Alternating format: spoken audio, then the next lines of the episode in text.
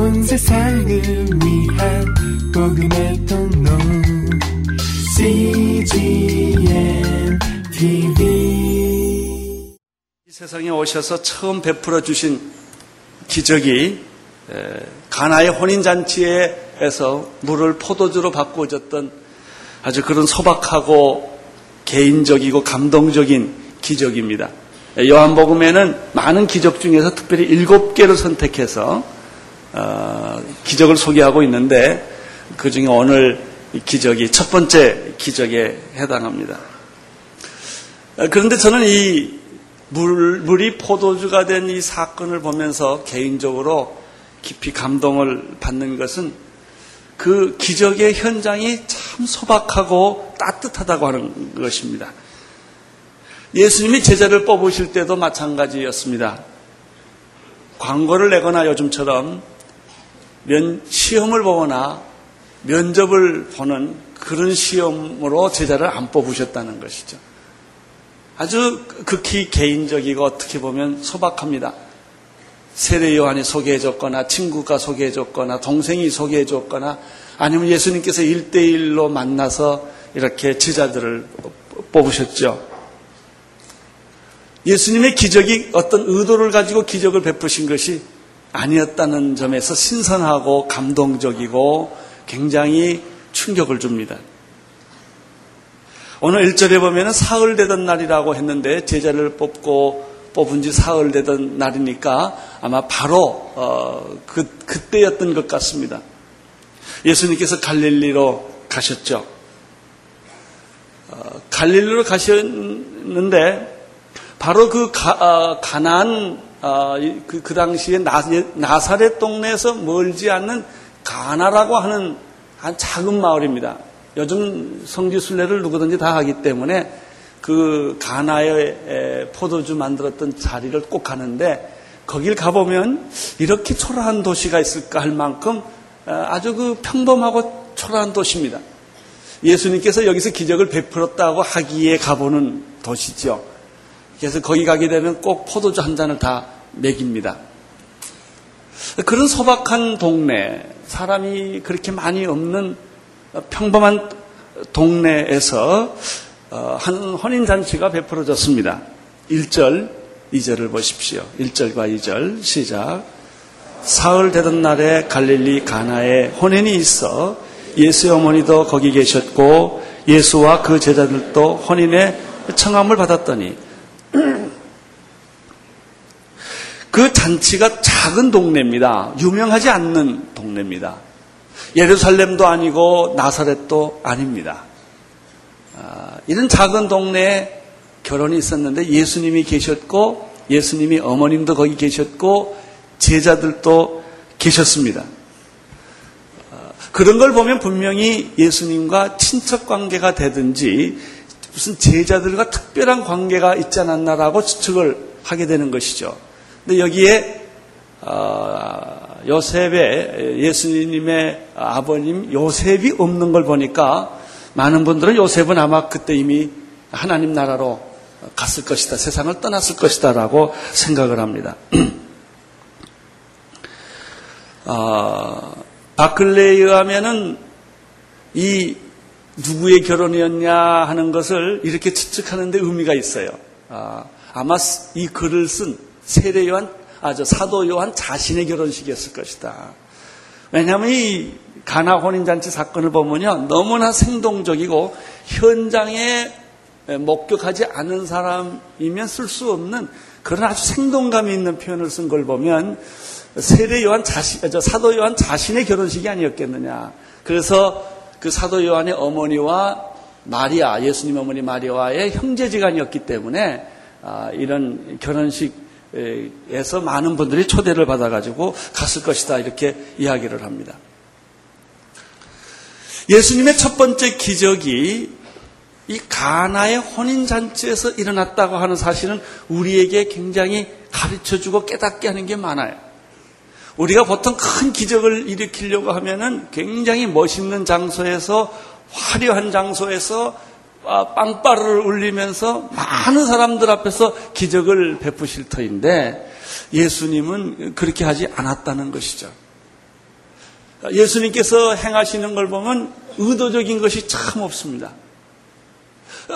어, 그때 그때 필요해서 그 상황에 따라서 하는 것 뿐이지 어떤 목적을 가지고 어떤 의적을, 의도를 가지고 하시지 않아요.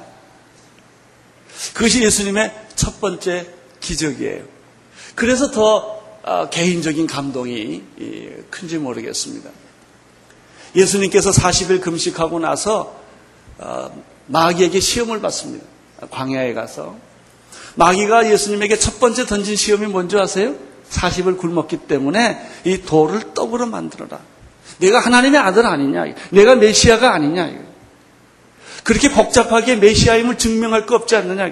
하나님의 아들이면 내가 얼마든지 돌을 떡으로 만들어서 내 배도 채울 수 있을 뿐만 아니라 내가 메시아인 것을 만방에 다 알릴 수 있지 않느냐?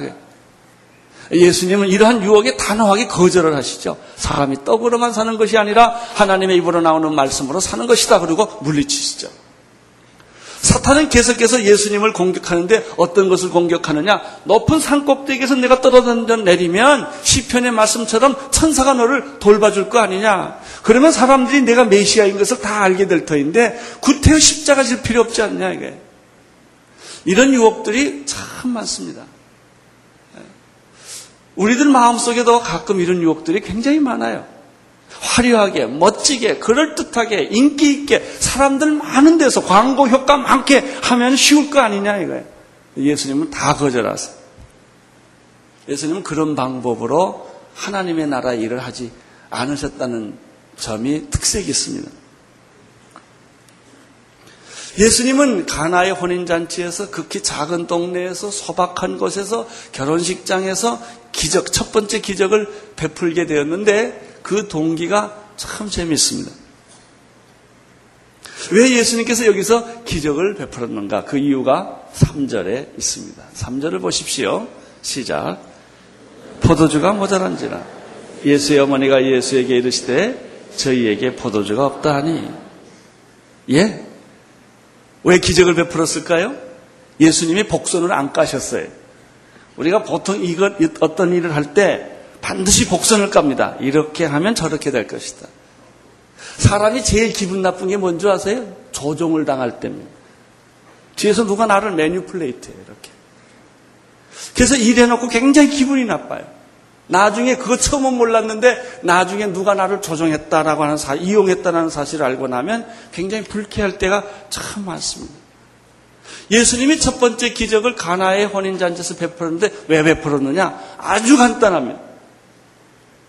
왜 기적을 베풀었을까요? 포도주가 없으니까. 얼마나 쉽습니까? 얼마나 간단합니까? 예수님이 내가 메시아임을 보여주기 위하여 모든 사람에게 감동을 주기 위하여 기적을 베풀지 않으셨다는 거예요.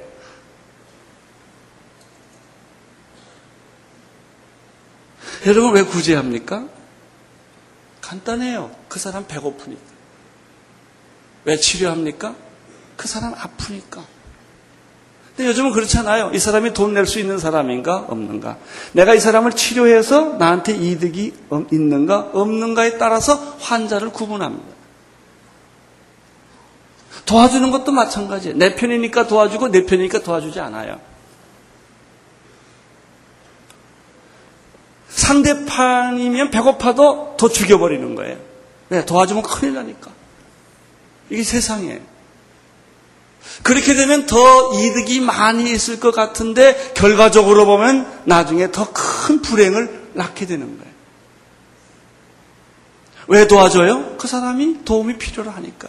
왜 위로합니까? 그 사람이 위로가 필요합니까? 적이거나 내 편이거나 상관없어요. 그래서 적십자가 태어난 거예요. 적이라도 원수라도 피 흘리고 죽어가면 도와줘야 된단 말이죠. 왜 전도합니까? 그 영혼이 불쌍하니까. 그 영혼이 불쌍하니까 전도하는 거예요.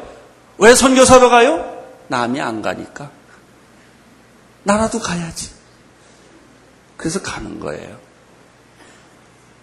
사랑하는 형제자매 여러분, 복성 깔지 마세요.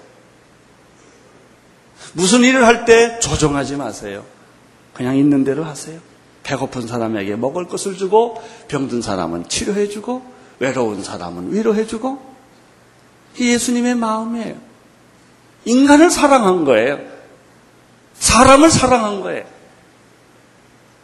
예수님의 기적, 기적의 시작이 예루살렘이나 나사렛에서 하지 아니하고 아무도 모르는 소박한 가나라는 한 작은 마을에서 그것도 소박한 결혼식에서 포도주가 떨어졌기 때문에 포도주를 물을 포도주로 만들어 주신 예수님. 이분이 우리의 주님이십니다. 우리는 가끔 우리의 신앙이 너무나 형식화되고 너무나 제도화되고 너무나 많은 형식 속에서 조직 속에서 우리의 신앙의 현주소를 찾으려고 애쓸 때가 참 많지요. 그것은 어리석은 것입니다. 요즘에 사람들의 마음이 믿어지지 않는 까닭은 무엇일까요? 간단합니다. 다 대선을 염두에 두니까.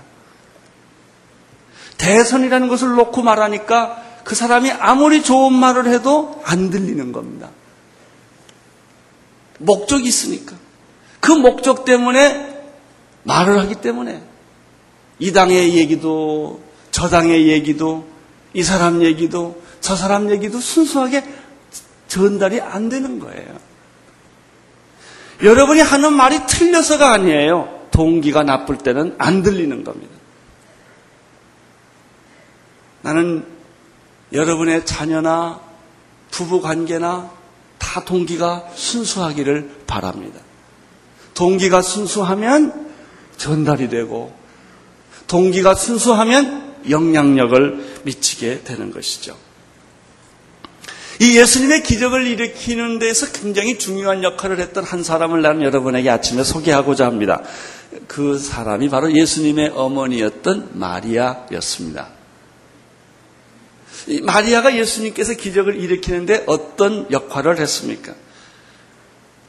마리아에게서 배우는 것이 두 가지가 있는데요. 첫째는 그의 섬세한 영적 센스예요. 지금 한참 잔치에 다들 취해 있습니다.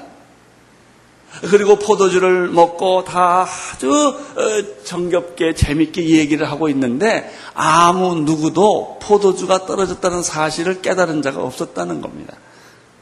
유일하게 마리아라는 이 여자는 포도주가 다 떨어진 것을 발견한 여자입니다. 성경에 보면 아무도 포도주를 떨어졌다는 것을 이야기한 사람이 없이 이 마리아가 그것을 발견을 합니다. 이게 영적 센스입니다. 자녀가 왜 이렇게 우울할까? 막 웃고 있는 것 같은데 어머니는 자녀의 그 영적인 센스를 가지고 그 아주 섬세한 배려가 있어야 돼요. 내 아들이 지금 어디가 문제가 있구나. 내 남편이 어디가 문제가 있구나. 내, 딸, 내, 내 아내가 지금, 어, 지금 웃고 있지만 사실은 이런 문제가 있구나. 이걸 깨닫는 거예요. 교회 수많은 사람이 와서 다 봉사를 합니다만은 다 하시죠. 그러나 어떤 사람은 남이 보지 않는 그런 것들을 보는 사람이 있어요.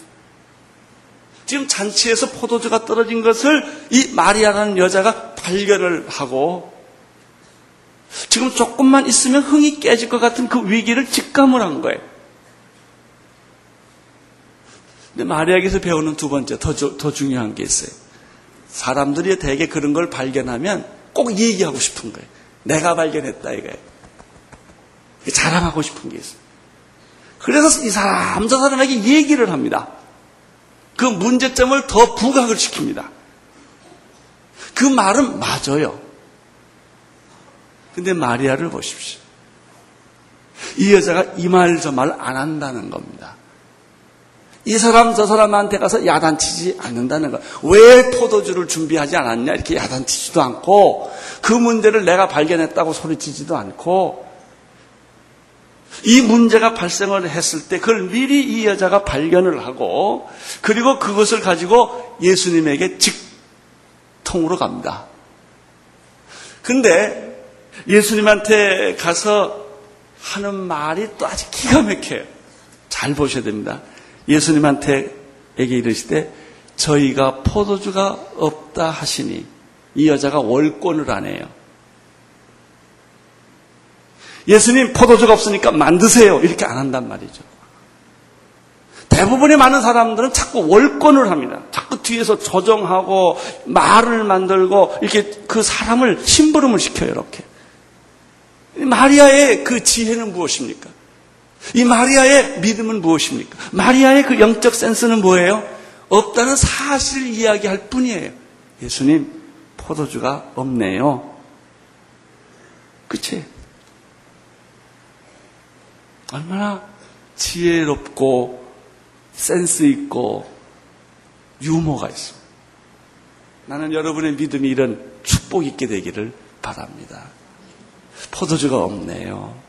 그리고 이 사람 저 사람에게 얘기를 안 하고 연회장한테 얘기를 안 하고 다른 사람한테 얘기 안 하고 신랑 신부한테 얘기 안 하고 딱 한 사람에게만 찾아가서 포도주가 없다고 얘기를 하는 것이죠.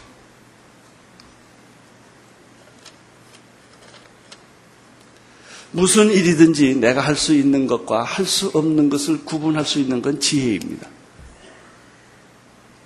내가 할 수 없음에도 불구하고 할 수 있다고 말하는 것은 오만이지요. 할 수 있음에도 못한다고 말하는 것, 그것도 잘못된 것이죠. 지나친 겸손이죠.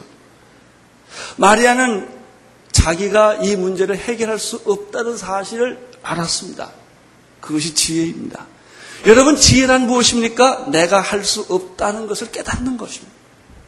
그걸 고백하는 거예요. 내가 할 수 있는 것은 조용히 하면 됩니다. 할 수 없을 때 부끄러워할 필요가 없고 숨길 필요가 없다는 거예요. 돈이 없는 건 어때요? 없는 거지 뭐. 돈 없는 건 죄가 아닙니다. 몸이 아프고 병든 건 어떻게 해요? 아픈 거지요? 돈, 아픈 건 죄가 아니에요. 아픈 것은 잘못된 것이 아니죠. 그냥 아픈 거예요. 내가 아프고 돈이 없고 내가 무슨 일을 하다 실패한 거 부끄러운 거 아니에요. 실패한 것이죠. 그런데 그 사실을 예수님께 얘기한다는 것이 축복입니다. 축복이란 무엇인가요? 실패한, 성공했다는 것이 아닙니다. 잘못됐지만 내가 잘못된 걸 인정하고 내가 못하는 것을 인정하고 이것을 예수님께 겸손히 가지고 나가서 예수님 내가 몸이 아프네요. 꼭 고쳐주세요. 그건 예수님이 하실 일이에요. 여기서 우리는 마리아의 놀라운 모습과 역할을 읽을 수가 있지요. 사랑하는 성도 여러분, 여러분이 할 수 없을 때 없다고 그러세요. 그걸 숨기거나 부끄러워할 필요가 없습니다. 여러분이 못하는 것은 못하는 것이고 할 수 없는 것은 할 수 없는 것이죠. 여러분 할 수 없다고 일이 안 되는 게 아닙니다. 할 수 있는 분에게 찾아가면 그분이 하시는 것이죠. 수고하고 무거운 짐을 진 자들은 다 내게로 오라. 내가 너희를 편히 쉬게 하여 주리라. 그분에게 찾아가시는 거예요. 4절, 5절을 보십시오. 4절, 5절. 시작. 예수께서 가라사대 여자여 나와 무슨 상관이 있나이까? 내 때가 아직 이르지 못하였나이다. 5절. 그 어머니가 하인들에게 이르시되 너희에게 무슨 말을 하시든지 그대로 하라 하신. 포도주가 다 떨어졌다는 얘기를 듣고 예수님의 대답이 좀 썰렁합니다. 그리고 좀 섭섭합니다. 예수님의 첫 번째 반응은 이거예요. 여자여 나와 무슨 상관이 있습니까? 그 사건과 포도주가 떨어진 것과 나와 무슨 상관이 있습니까? 두 번째는 또 내 때가 아직 이르지 않았습니다. 얼른 들으면 거절처럼 보이고 불친절하게 보이고 상처받기 딱 알맞는 말이에요. 우리가 종종 이럴 때가 있어요. 하나님께 그렇게 기도하고 새벽 기도하고 눈물로 기도하고 하소연했는데 안 돼요. 우리는 그런 말을 하나님께 상처받았다고 그러잖아요. 꼭 사람에게 상처받는 거 아니에요. 하나님에게도 상처받아요. 나는 이렇게 했는데 왜 이런 응답이 없습니까? 결과는 왜 이렇게 나쁩니까? 이런 거예요. 이런 얘기가 여기도 있어요.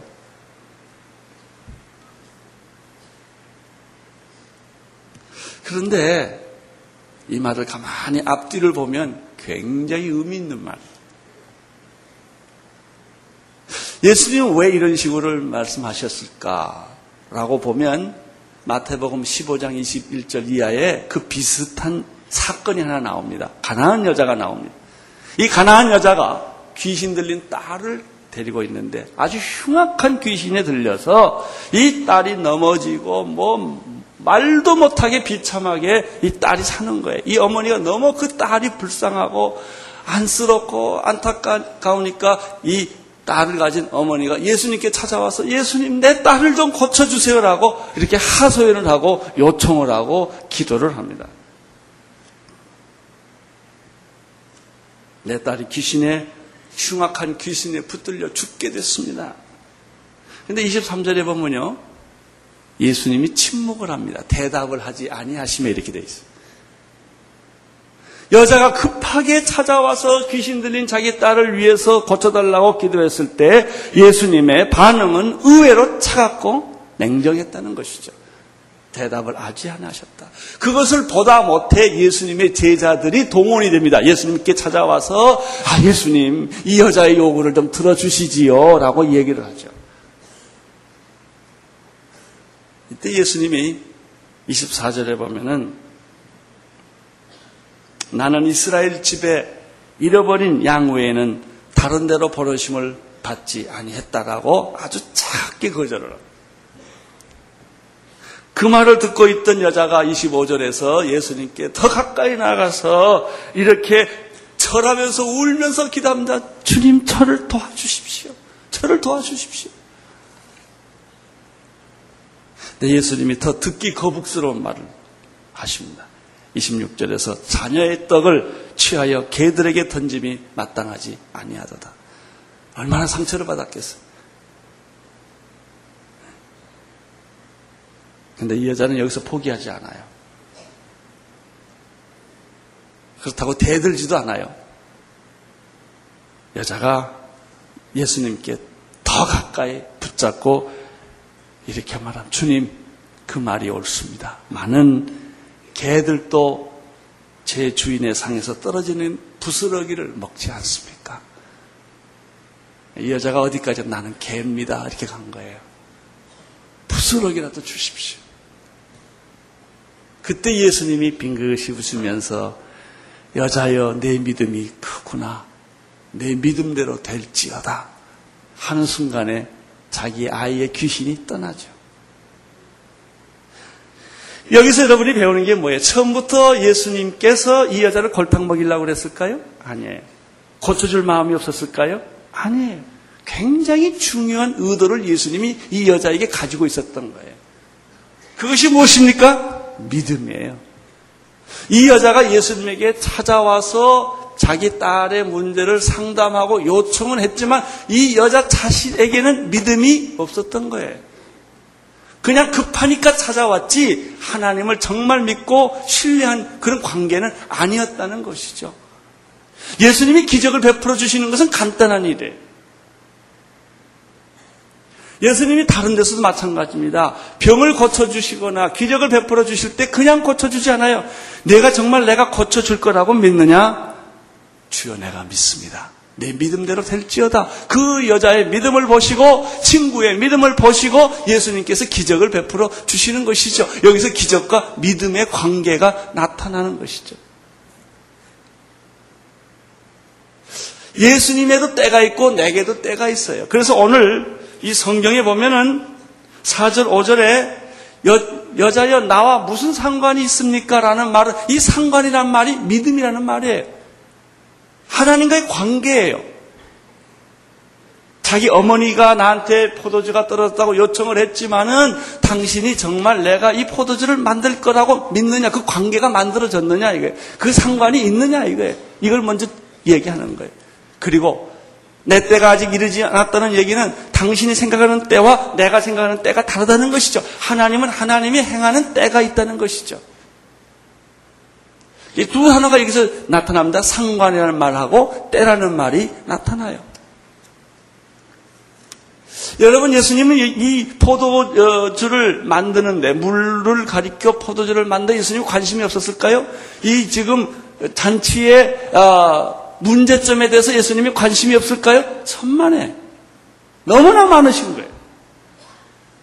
문제는 예수님이 아니고 나예요. 우리의 문제가 와서 예수님이 좀 바꿨으면 하는 거예요. 예수님 좀 회개하시고 좀 깨지십시오. 내가 이렇게 급한데 당신 그럴 수가 있습니까? 항상 이런 태도예요. 예수님은 내가 깨지기를 원하고 나는 예수님이 깨지기가 원하는 거예요. 누가 맞아요? 우리가 하나님께 나갈 때 시험 드는 게 전부 그거예요. 고쳐만 달라는 거예요. 이 문제를 해결을 해달라는 거예요. 하나님은 그 문제는 그 다음 얘기다. 더 중요한 것은 너와 나와의 관계가 뭐냐 이거예요. 너와 나와의 관계가. 내가 정말 나를 신뢰하고 있느냐? 내가 죽을지라도 나를 신뢰하고 있느냐? 내가 실패할지라도 나를 신뢰할 거냐? 이런 문제예요. 기적이라고 하는 것은 내용의 문제가 아니라 관계의 문제입니다.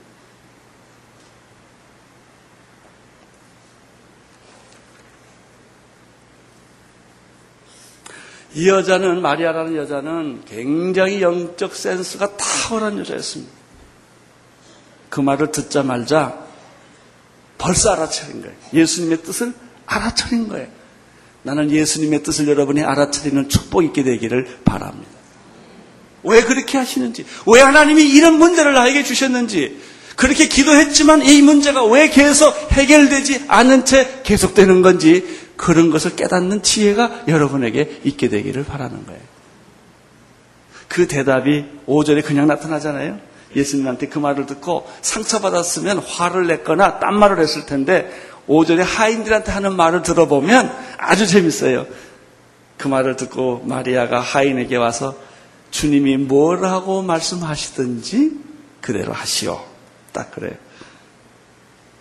너희에게 무슨 말씀, 말을 하시든지 그대로 하라. 라고 지시를 합니다. 마리아는 벌써 알아들은 거예요. 문제의 포인트를 잡은 거예요.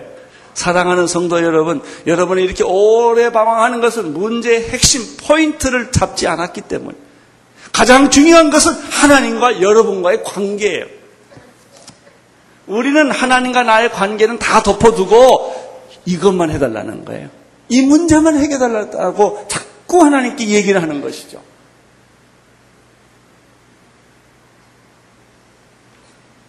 하나님께서 하시는 일은 가끔 이해하기 어려운 게 참 많습니다. 뭐 예를 들면 노아에게 말이죠 하나님이 산 꼭대기에 집을 배를 지으라고 그래 방주를. 이성에 맞지 않고 상식에 맞지 않고 내 경험에 맞지 않는 얘기. 아니 배를 지으려면 바닷가에서 지어야지. 또 배는 배 같은 배를 지어야지 방주 같은 배를 왜 짓습니까? 그 내용을 보면 순종하기 어려워요. 그러나 노아는 하나님을 보고 순종을 하는 거예요. 여러분 믿음이라는 것은 기적이라고 하는 것은 그 내용을 보고 따라가는 게 아닙니다. 말씀하시는 분을 보고 따라가는 거예요. 아브라함에게 갈대아 우르를 떠나라고 말했을 때 그것은 황당한 사건이었습니다. 어떻게 조국도 가족도 친척도 다 버리고 나그네 생활을 시작을 합니까? 준비도 없이. 근데 아브라함은 순종하죠? 왜 순종합니까? 내용이 할만하기 때문에 순종하는 것이 아니라 말씀하시는 그분 때문에. 모세에게 하나님은 자기 백성을 애굽을 탈출시켜서 약속의 땅을 가라고 합니다. 그것도 광야 40년을 거칩니다. 그래도 순종하라지요. 이게 믿음이에요. 믿음에는 반드시 기적이 오는 거예요. 믿음이 없는 기적은 없습니다. 하나님이 기적을 베푸실 때 하나님이 직접 나와 상관없이 일을 만들지 않아요. 하나님은 나를 통해서 믿음을 통해서 기적을 베풀어 주시는 것이죠. 여호수아에게 가나안 땅을 점령하라는 것도 마찬가지입니다.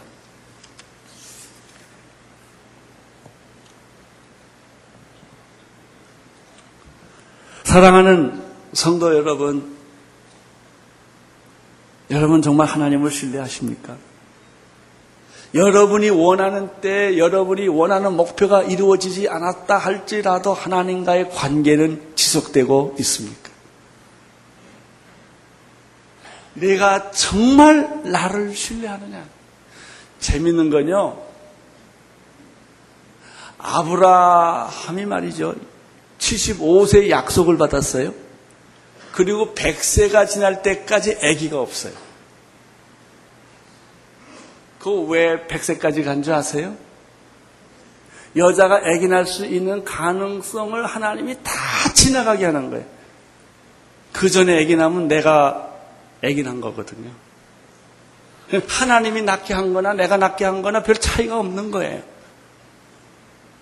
그래서 인간적으로는 낳을 수 없는 나이까지 하나님이 끌고 가는 거예요. 그리고 백세의 경수가 다 끊어지고 인간적으로는 해산할 수 없는 나이에 가서 이삭을 주잖아요. 그러니까 이 애는 누가 준 거예요? 하나님이 준 거죠. 우리는 하나님이 준 것도요, 나중에 다 내가 해서 그랬다고 그래요. 급할 때는 하나님이 했다고 그래요. 그리고는 다 내가 했다고 그래요. 사람이 했다고 그래요. 그리고 하나님께 감사하지 않아요. 하나님께 영광 돌리지 않아요. 하나님의 주권을 무시한다고요. 왜? 관계가 형성이 되어 있지 않기 때문에.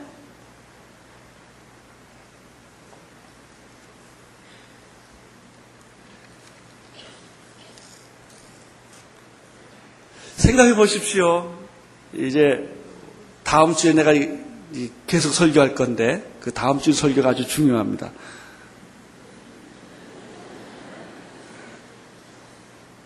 하인이 말이죠. 이제 예수님 물을 떠다 갖다 주라 그랬어요. 했는데 맹물을 두고 가져갈 용기가 있을까요? 포도의 주임을 믿고 이게 믿음이에요.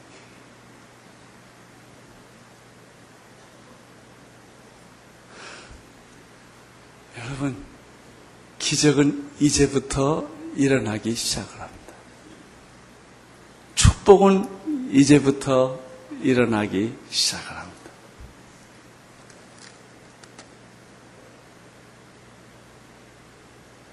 여러분 옆에 있는 분들에게 그런 얘기 한번 하십시오. 이제 기적은 일어나기 시작을 합니다.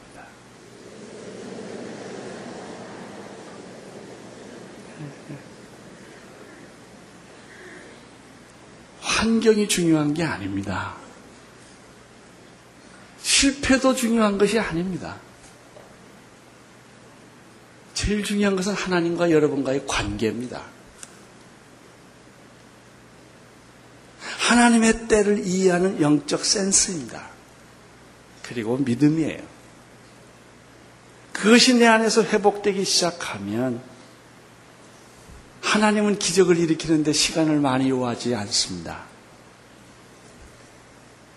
하나님은 여러분을 축복하기를 원하십니다. 하나님은 여러분이 변화되기를 원하십니다. 하나님은 여러분들이 건강하고 행복하게 사는 걸 제일 원하는 분은 하나님이세요. 여러분, 말씀하신 그대로 하라고 하는 이 마리아의 말에 귀를 기울이십시오. 하나님께서 여러분의 삶을 기막힌 삶으로 바꿔 줄 거예요. 다음 주 설교를 기대해 보세요. 물이 변하여 포도주가 됩니다. 그리고 그 잔치는 아주 새로운 축제의 자리로 바꾸어지는 거예요. 얼마나 놀랍습니까? 온 세상을 위한 복음의 통로 第几页提笔